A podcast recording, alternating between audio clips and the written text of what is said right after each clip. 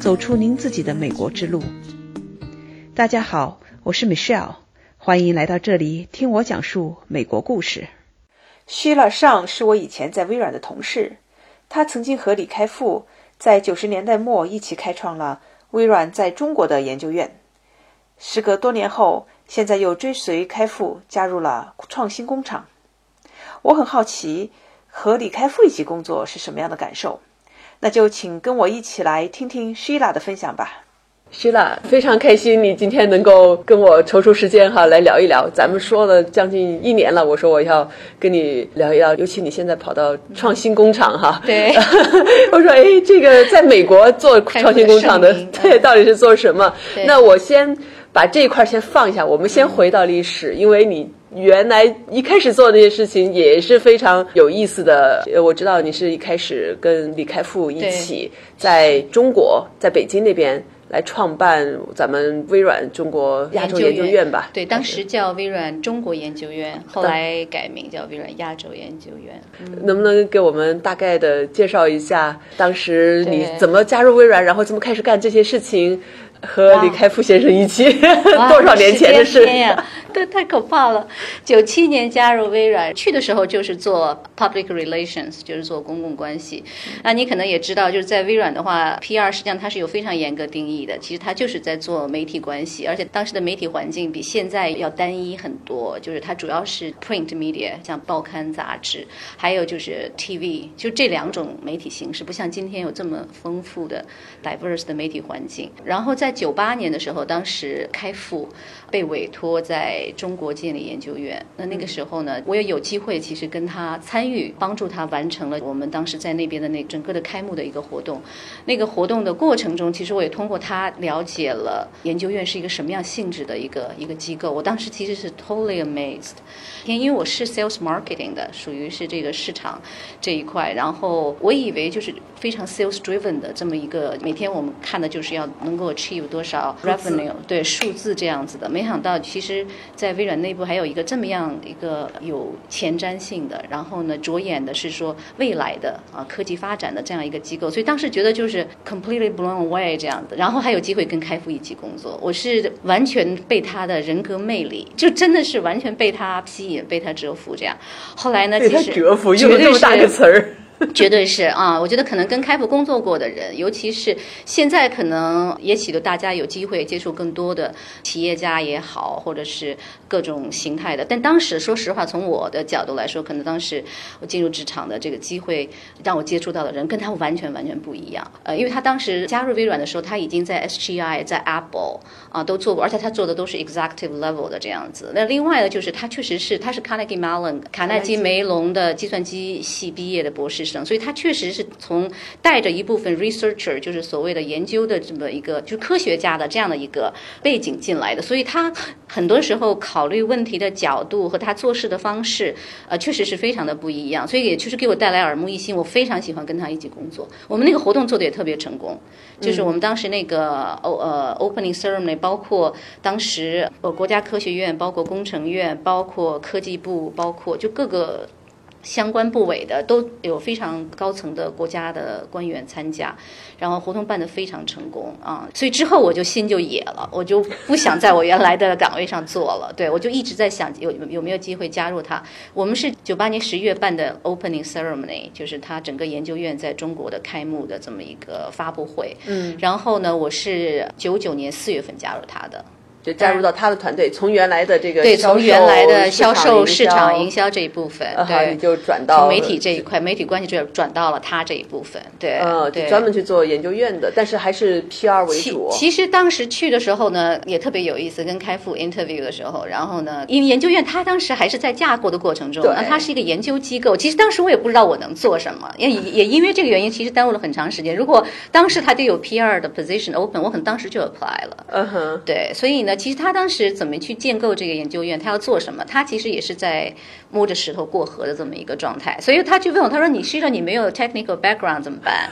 对呀、啊，我后来当时那个我就记得我在 interview 的过程中，我就觉得那个我的脸就这样从下往上这样腾的一下红了哈，对，就红了。然后我就说天哪，这是一帮都是 PhD 你知道吗，博士什么的这种 computer science 什么计算机什么的，然后 double E 什么，我想完蛋了。我就后来我在想说我这个人呢，我说我呢学习能力很快，然后呢因为你就不知道说什么你知道吗，然后我就说我学习能力很，后来就笑了，开普说 Sheila 你要是技术能力不强，你 hire 几个技术能力强的不就完了吗，帮你啊。他就让你觉得说 everything is possible， 就是所有事情都是有可能的。如果他觉得你是一个适合这个机构的人，而且你有他想要的 capability， 至于说如果你 technical background 这部分人，那你找一个人来能帮助你来补足这个短板的就好了，你没有必要去因为全面手什么都会。对对对对对，不可能的呀，对，也不可能的呀。后来呢，我就觉得这个 interview 也让我当时觉得挺有意思的。后来就是去了研究院，那就是一个就对我来说，从即使是今天来看的话，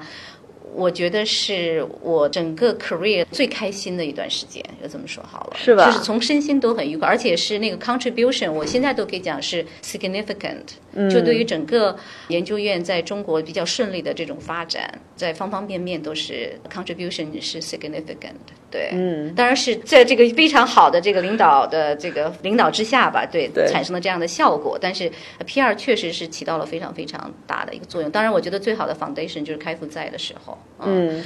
他的当时的 vision 是什么呢？因为他当时招的这些人呢，大部分都是做研究的，对，做研究的。实际上，对于整个研究机构怎么样去管理，大家多多少少有一些 sense， 但是我觉得开复是一个比较擅长的，是把复杂问题能够把它结构化和简单化。我觉得这是一个非常大的能力，而且这个能力不只是他，包括我觉得像雅琴他们都具备这样的能力。我觉得是一个特别，就是能够在一堆乱麻里能够非常准确的去很快的把这件事情可以把它非常简单化。在中国我们其实做了一个期刊，因为他们实际上利用这个作为 milestone， 他们实际上是梳理了他们自己在中国建立一流研究机构所要去 focus 几个 cornerstone， 就是他们最重要的一些 pillar 是什么，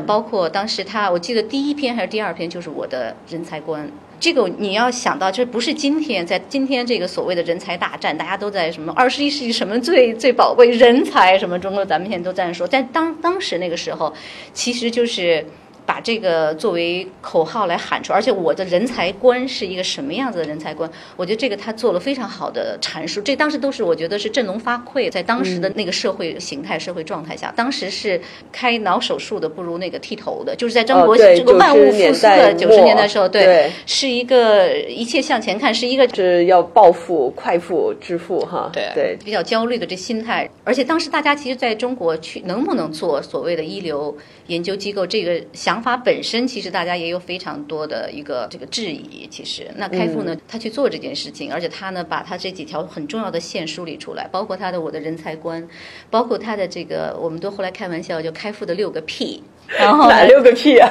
对，现在哎呦，我能不能说全了？我觉得第一个就肯定是 people， 对，是 people paper， 对吧？你的论文，研究院的话你要发论文，然后 patent 专利，prototype。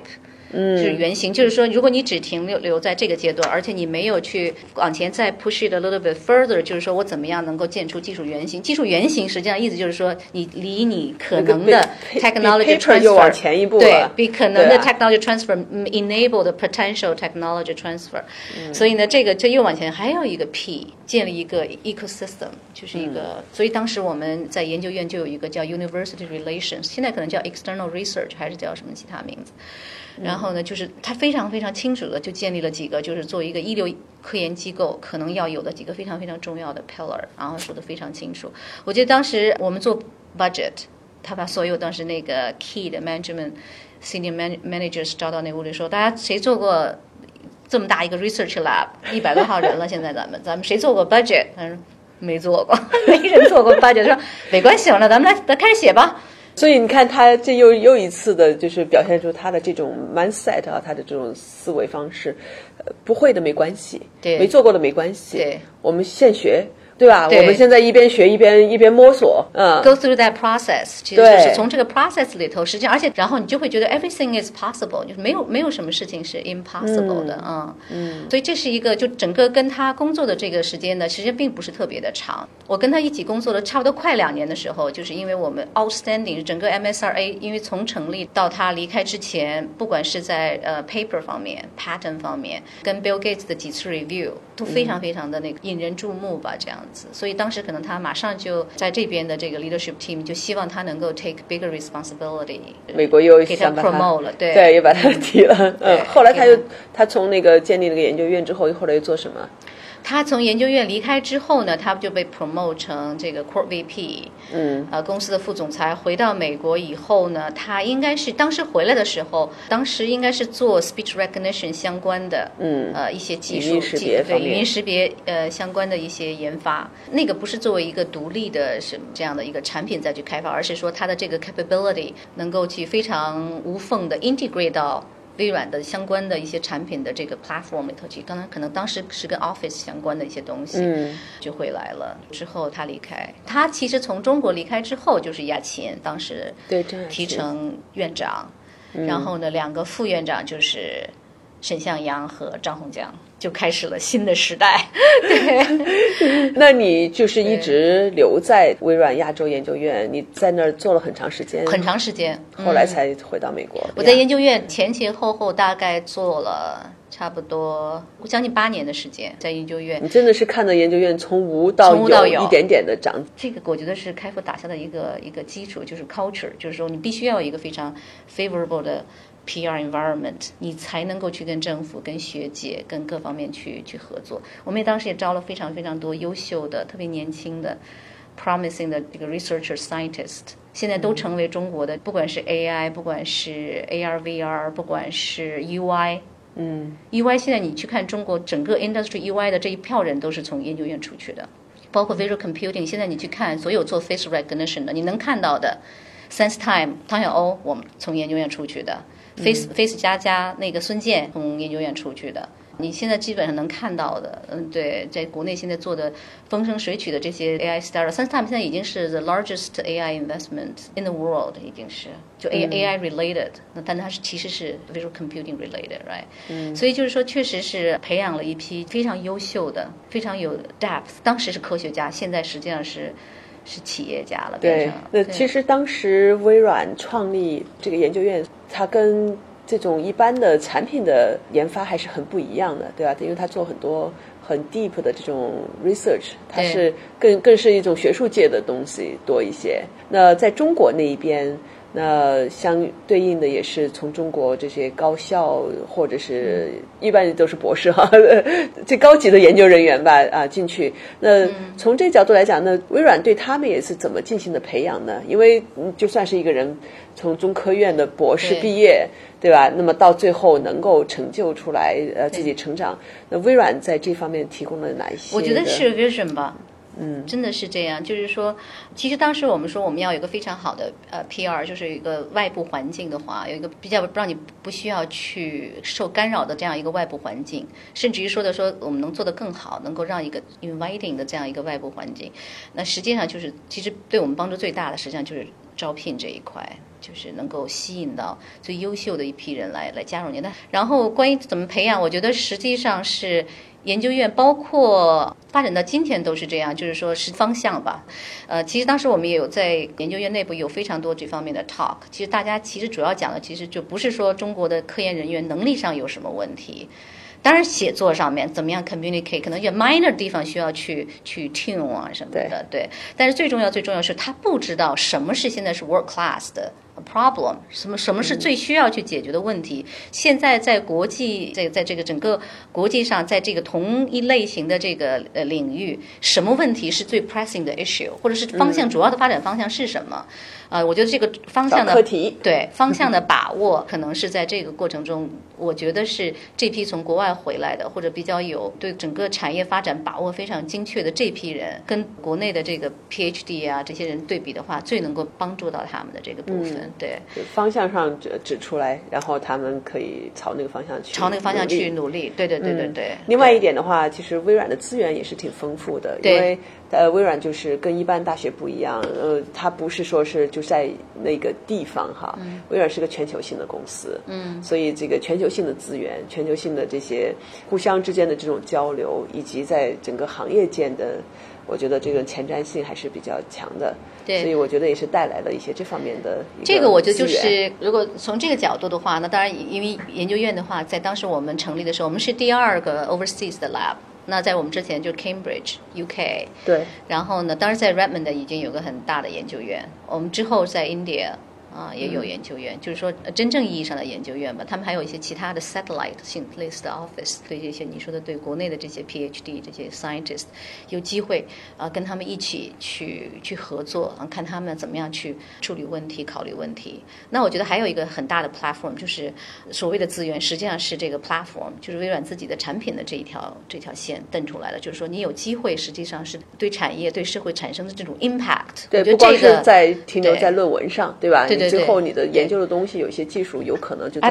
微软的产品使用上，并且这个都是多少亿的用户啊，对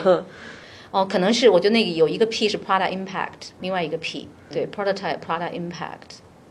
对产品的影响，就是这个研究 somehow 它要会 in the future 会产生一定的 impact， 这样的话你做的东西不至于说是飘在空中，对吧？最后产生不了价值。这种 pure research lab 当然是 scientist 可能这对他们来说是比较自然的一种形式，但是这个就是区别，就是 academic research 就是一个 pure academic research 在比如说在 university 的和一个 industry lab 它的一个比较大的区别就是 industry lab 你如果想要 sustain 想要 be successful，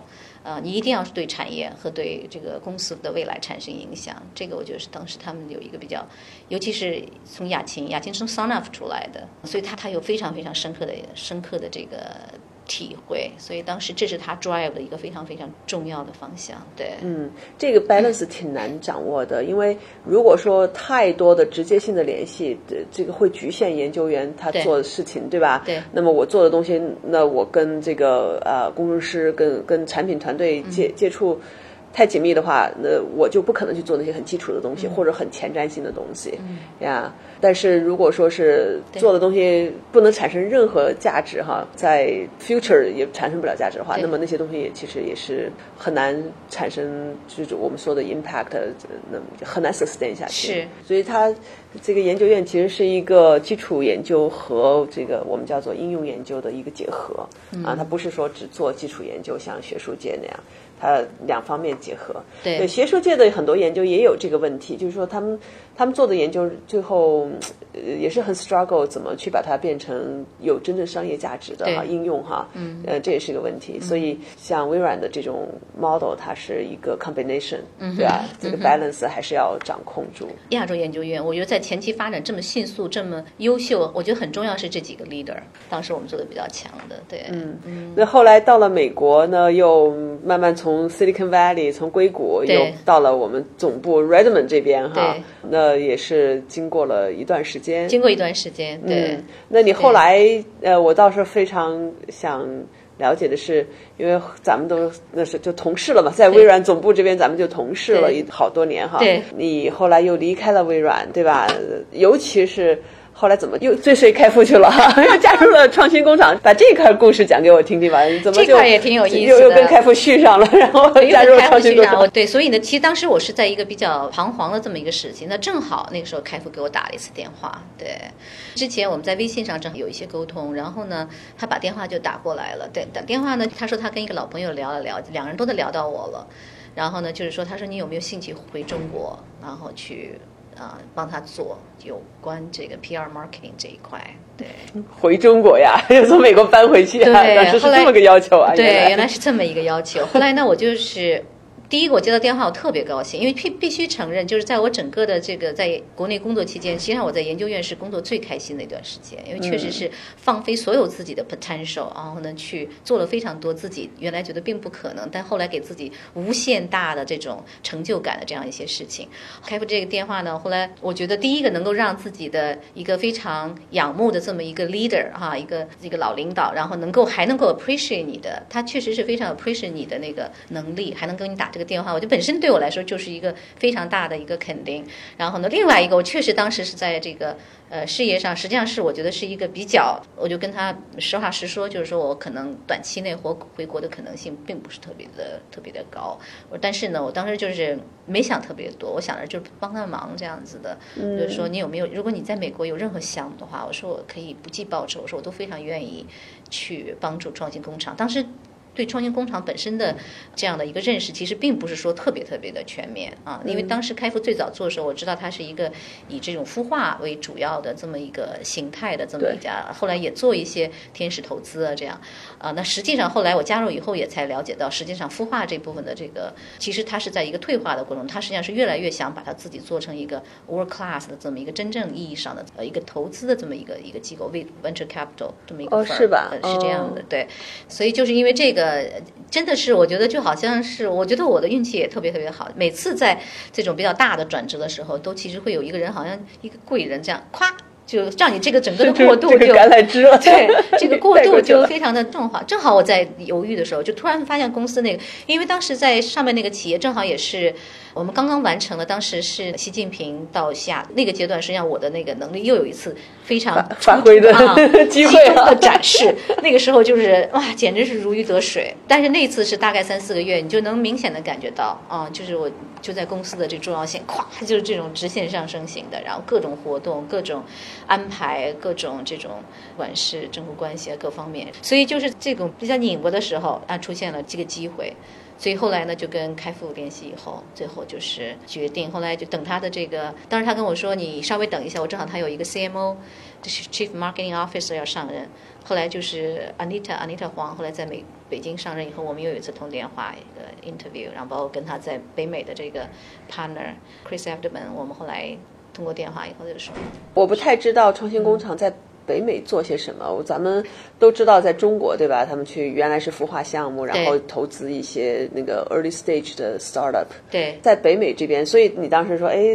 加入创新工厂在美国，然后我觉得很奇怪，我说跟你有什么关系啊，他在北美又干什么呀？就简你觉得能够透露的信息，能不能给大家稍微勾画一个 picture？ 我觉得北美的话，在未来的话，创新工厂在它的整个的投资的这个板块上肯定是一个非常重要的一个分布啊。那我觉得你可能知道的这种创投公司的话，它肯定都有侧重点，那中美一定是这2个非常重要的 pillar。 现在我们创新工厂的话，它最重要的这个投资的这个分布和资源上面，当然还是在国内。那国内这块确实现在非常 vibrant， 那它的这个 investment 这方面的 domain 的这个 knowledge 当然最丰富的，包括人脉 connection， 包括 reputation， 就这个 brand 的这个含金量，当然是在国内这块是比较那什么的。在国外的话呢，这个 brand 本身的含金量实际上是没有办法跟国内比的，很多人不知道。就算在美国除非那个圈内的人，很多人他不太知道创新工厂，但是在中国很多老百姓都知道创新工厂， absolutely， 对吧？ Absolutely， 因为跟李开复他的自己的这个名声也是有关系，是的，是这样子的。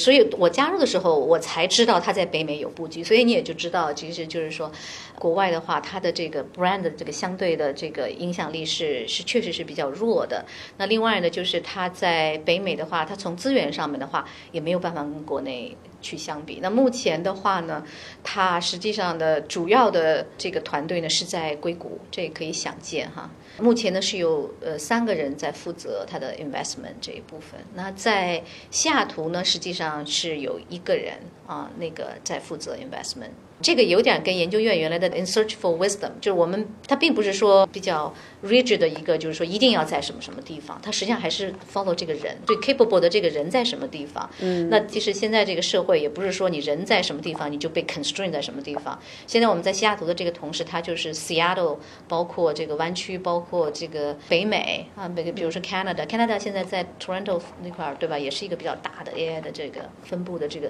AI talent 的分布， 有 AI talent 它就有可能有 potential 的这个 startup 的 opportunities， 对，它就有这个 booming 的这个 possibility。 我觉得这个是 make total sense。 如果你画一个比如说这个圆大小，它当然最大的部分现在比较 visible 的这个 investment 是在湾区这个部分，对。那他现在投资的话呢，实际上他也当时是有点因缘际会了，就是我们当时实际上是在北京的有一个实际上他是个希腊人Chris 呢，当时他实际上是想回美国，想回美国的话，那当时工厂就觉得你既然要回美国，那就到那边去开始一下这边的这个业务发展，所以当时他就过来就开始在做这个方面。所以我加入的时候，其实他已经都做了三年了，对。哦，悄悄的做了3年，或者说人家做我们不知道而已，公众不知道，对，没有。不过这也能说明他的这个 impact 可能并没有那么大，就他投的项目都相对比较小。这也反映了在美国投项目的话，其实它的难度是有的。如果没有一定的在这儿的投入，或者你的 reputation， 或者你的各方面的这个支持的话，你能够产生的 impact 其实是非常非常小。当时其实现在。如果你去湾区的话，你也可以听到，就是说他们好多人在说国内的很多的风投，实际上就是跟着，但跟着其实你就是可以说，那我也投了，比如说 Snapchat 跟投一下啊，对，他投一下，但实际上他赚不到什么钱，除了就是说你可以跟，但是大家其实都知道那几个 top 2, 3， 你到里边有多少 stake， 对吧？大家其实都很清楚。我们投的话呢，现在呢，在美国的话也有差不多将近40个 portfolio 了，哇，40个 portfolio， 对，投的方向的话主要是。IoT 和 Robotics 还有这个 AdTech， 还有一个呢其实就是 AI， 但他们叫 Deep Software， 其实就是 AI Artificial Intelligence 这一块，对，这是3个比较大的一个方向。慢慢的我觉得美国这块会越来越重要，尤其是现在整体的这个技术积累，这个而且包括它的这个能力是个 strength， 还是比较优势比较明显的，所以我觉得美国这块它从工厂的角度它还会加强。讲到具体你的工作，你到这边来你还是负责 PR 这一块是吧？创新工厂北美这边他当时想法就是说你能注册一个 LLP 的话，然后我们给你项目，然后这样子可以做一个 independent contractor， 对是吧？对，这样他也省了好多事儿，然后他也不用想特别多， 对，从他的手续上面也很简单，很简单，对 employee 还是省很多事儿，是 exactly。 但实际上现在我就跟他们绑得比较紧的原因是他把他整个的那个 digital platform 全扔给我，包括开服的，比如说他要在 Wired 上面有一个 opinion editorial。 讲一讲这个是怎么做的哈，当时这个前后吧，这个过程啊，怎么样的能够在一个比较知名的这种 media 上面，对，有一个故事哈，有它的一篇文章。对，开复的话呢，可能确实有它独特的优势，因为开复本人是绝对是一个 talented， 就是一个 born 的这么一个 spokesperson， 他属于愈挫愈勇型的，而且他如果状态好的话，他是一个非常优秀的这么一个发言人。本身自己就不用说了，不管是从管理经验来好，不管是他从他的阅历也好，还是他对整个产业发展的理解也好，绝对是一个肚子里有货，这么有很有质量的这么一个人。对，另外一个就是第二点，他自己表达能力也非常强，表达能力极强啊，对，表达能力极强。还有的 talent 就是他非常知道跟各种各样的人怎么样去 connect。情商也很高哈，情商非常高，就像咱中国人说的，见人说人话，见鬼说鬼话。就他当然没有到这个，因为他都是 media， 他跟你聊过几句以后，他马上知道这个人的点在什么地方，他是个什么 style， 他会马上 adjust 自己的 speaking 的 style， 因为有的人如果你不去做这个 adjustment， 那个人会觉得比如说你的这个 style 正好是我最不喜欢的这个，所以我就会 naturally， 我会 unconsciously， 我就开始会 against you 或 attack you。那这个 Wired 是个 interview 还是个什么来着？没有，就是一个 opinion editorial， 就是我们写的，对，写了个文章是吗？啊，那当时怎么去 plan 的这件事情？就是从头到尾，这就是回到你的 PR 的本质哈。怎么样的去出来这个 idea， 用这样一件事情在 Wired 这上面去发表这么一篇开复的文章。这个可能因为是开复，所以这个事情本身并不像别人想的那么复杂了。实际上开复在这个 Wire 之前，实际上他去那个 Columbia 做了他们那个 EE 的 school 的那个 commencement speech。 对，我有看那一篇，对，哥伦比亚大学的那个， 对，叫什么毕业典礼上，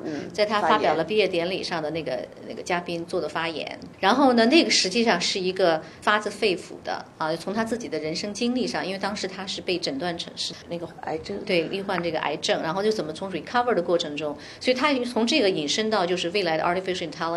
intelligence， 虽然它会对我们的 job market 去有影响，但是 what's the most important value of the human society， 它引申到这一点上。这个实际上是在当时跟那个 Elon Musk， 包括当时我们已经过世的霍金，他们是相当肯定它的 potential， 但是非常的悲观，就是说人类未来一定会被机器来控制哈，或者变成这个 cyborg， 就是说 part of us is actually machine， 就是都是描绘的这样一种比较灾难性的这么一个结果。实际上当时开复是bringing some very fresh point， 就是说实际上他并不是这样认为的，虽然他也认为 AI 对整个 human 的这个 job 的这块是有非常非常大的，而且跟前面这4次的这个 revolution 都是完全不同一个 scale 的。有这个文章发了以后，实际上他的那个 transcripts， 所以就会后来就发给了很多的这个媒体就觉得他其实就是说 there's a lot so much to share， 所以其实不是 in some way it's actually we're more like in a reactive position， 就是当时其实都已经 line up 了，其实还有好多其他媒体其实都已经因为我们这个重要性的问题啊，时间的这个 time constraints workload everything 就没有排，但实际上像 New York Times 上面第一篇嘛，对吧， New York Times 然后 Wired 然后那个 Quartz， 按照它的这个大概的性质啊，媒体的性质它有可能的那个其实当时我们在那个Wired 那篇呢，其实也不是在 Wired 那篇杂志上面，是它并了一个机构叫 Back Channel，就是在 Columbia 那个 speech 之后在纽约见的面啊，他们就说能不能写一篇，有点酒深不怕巷子深的这种感觉，你有观点，而且开复是一个 known 这个 speaker on this， 因为我们工厂已经决定要在 AI 上面要加大投资，要在这方面，那你必须要有 brand， 就是说 how you actually 去让我们在 AI 这方面的 position 去 stand out， 那就是你有非常非常深的 domain， 那这个 domain 怎么样去 demonstrate 出来，那不管是开复他的这个原来的经历和包括他现在的一些观点，其实都比较容易去用来操作嘛。对，这个创新工厂因为有这么一个名人哈，对，就好好的利用它，可以操作一下， 对，而且原来还不好操作。你看原来比如说我们 ad 或者 entertainment 或者 retail 不一定能操作到它，对吧？那 AI 的话就没人能跟它比了。你说大家都要投 AI 的时候，那开复原来的 speech recognition 这部分，那 AI 的元老了。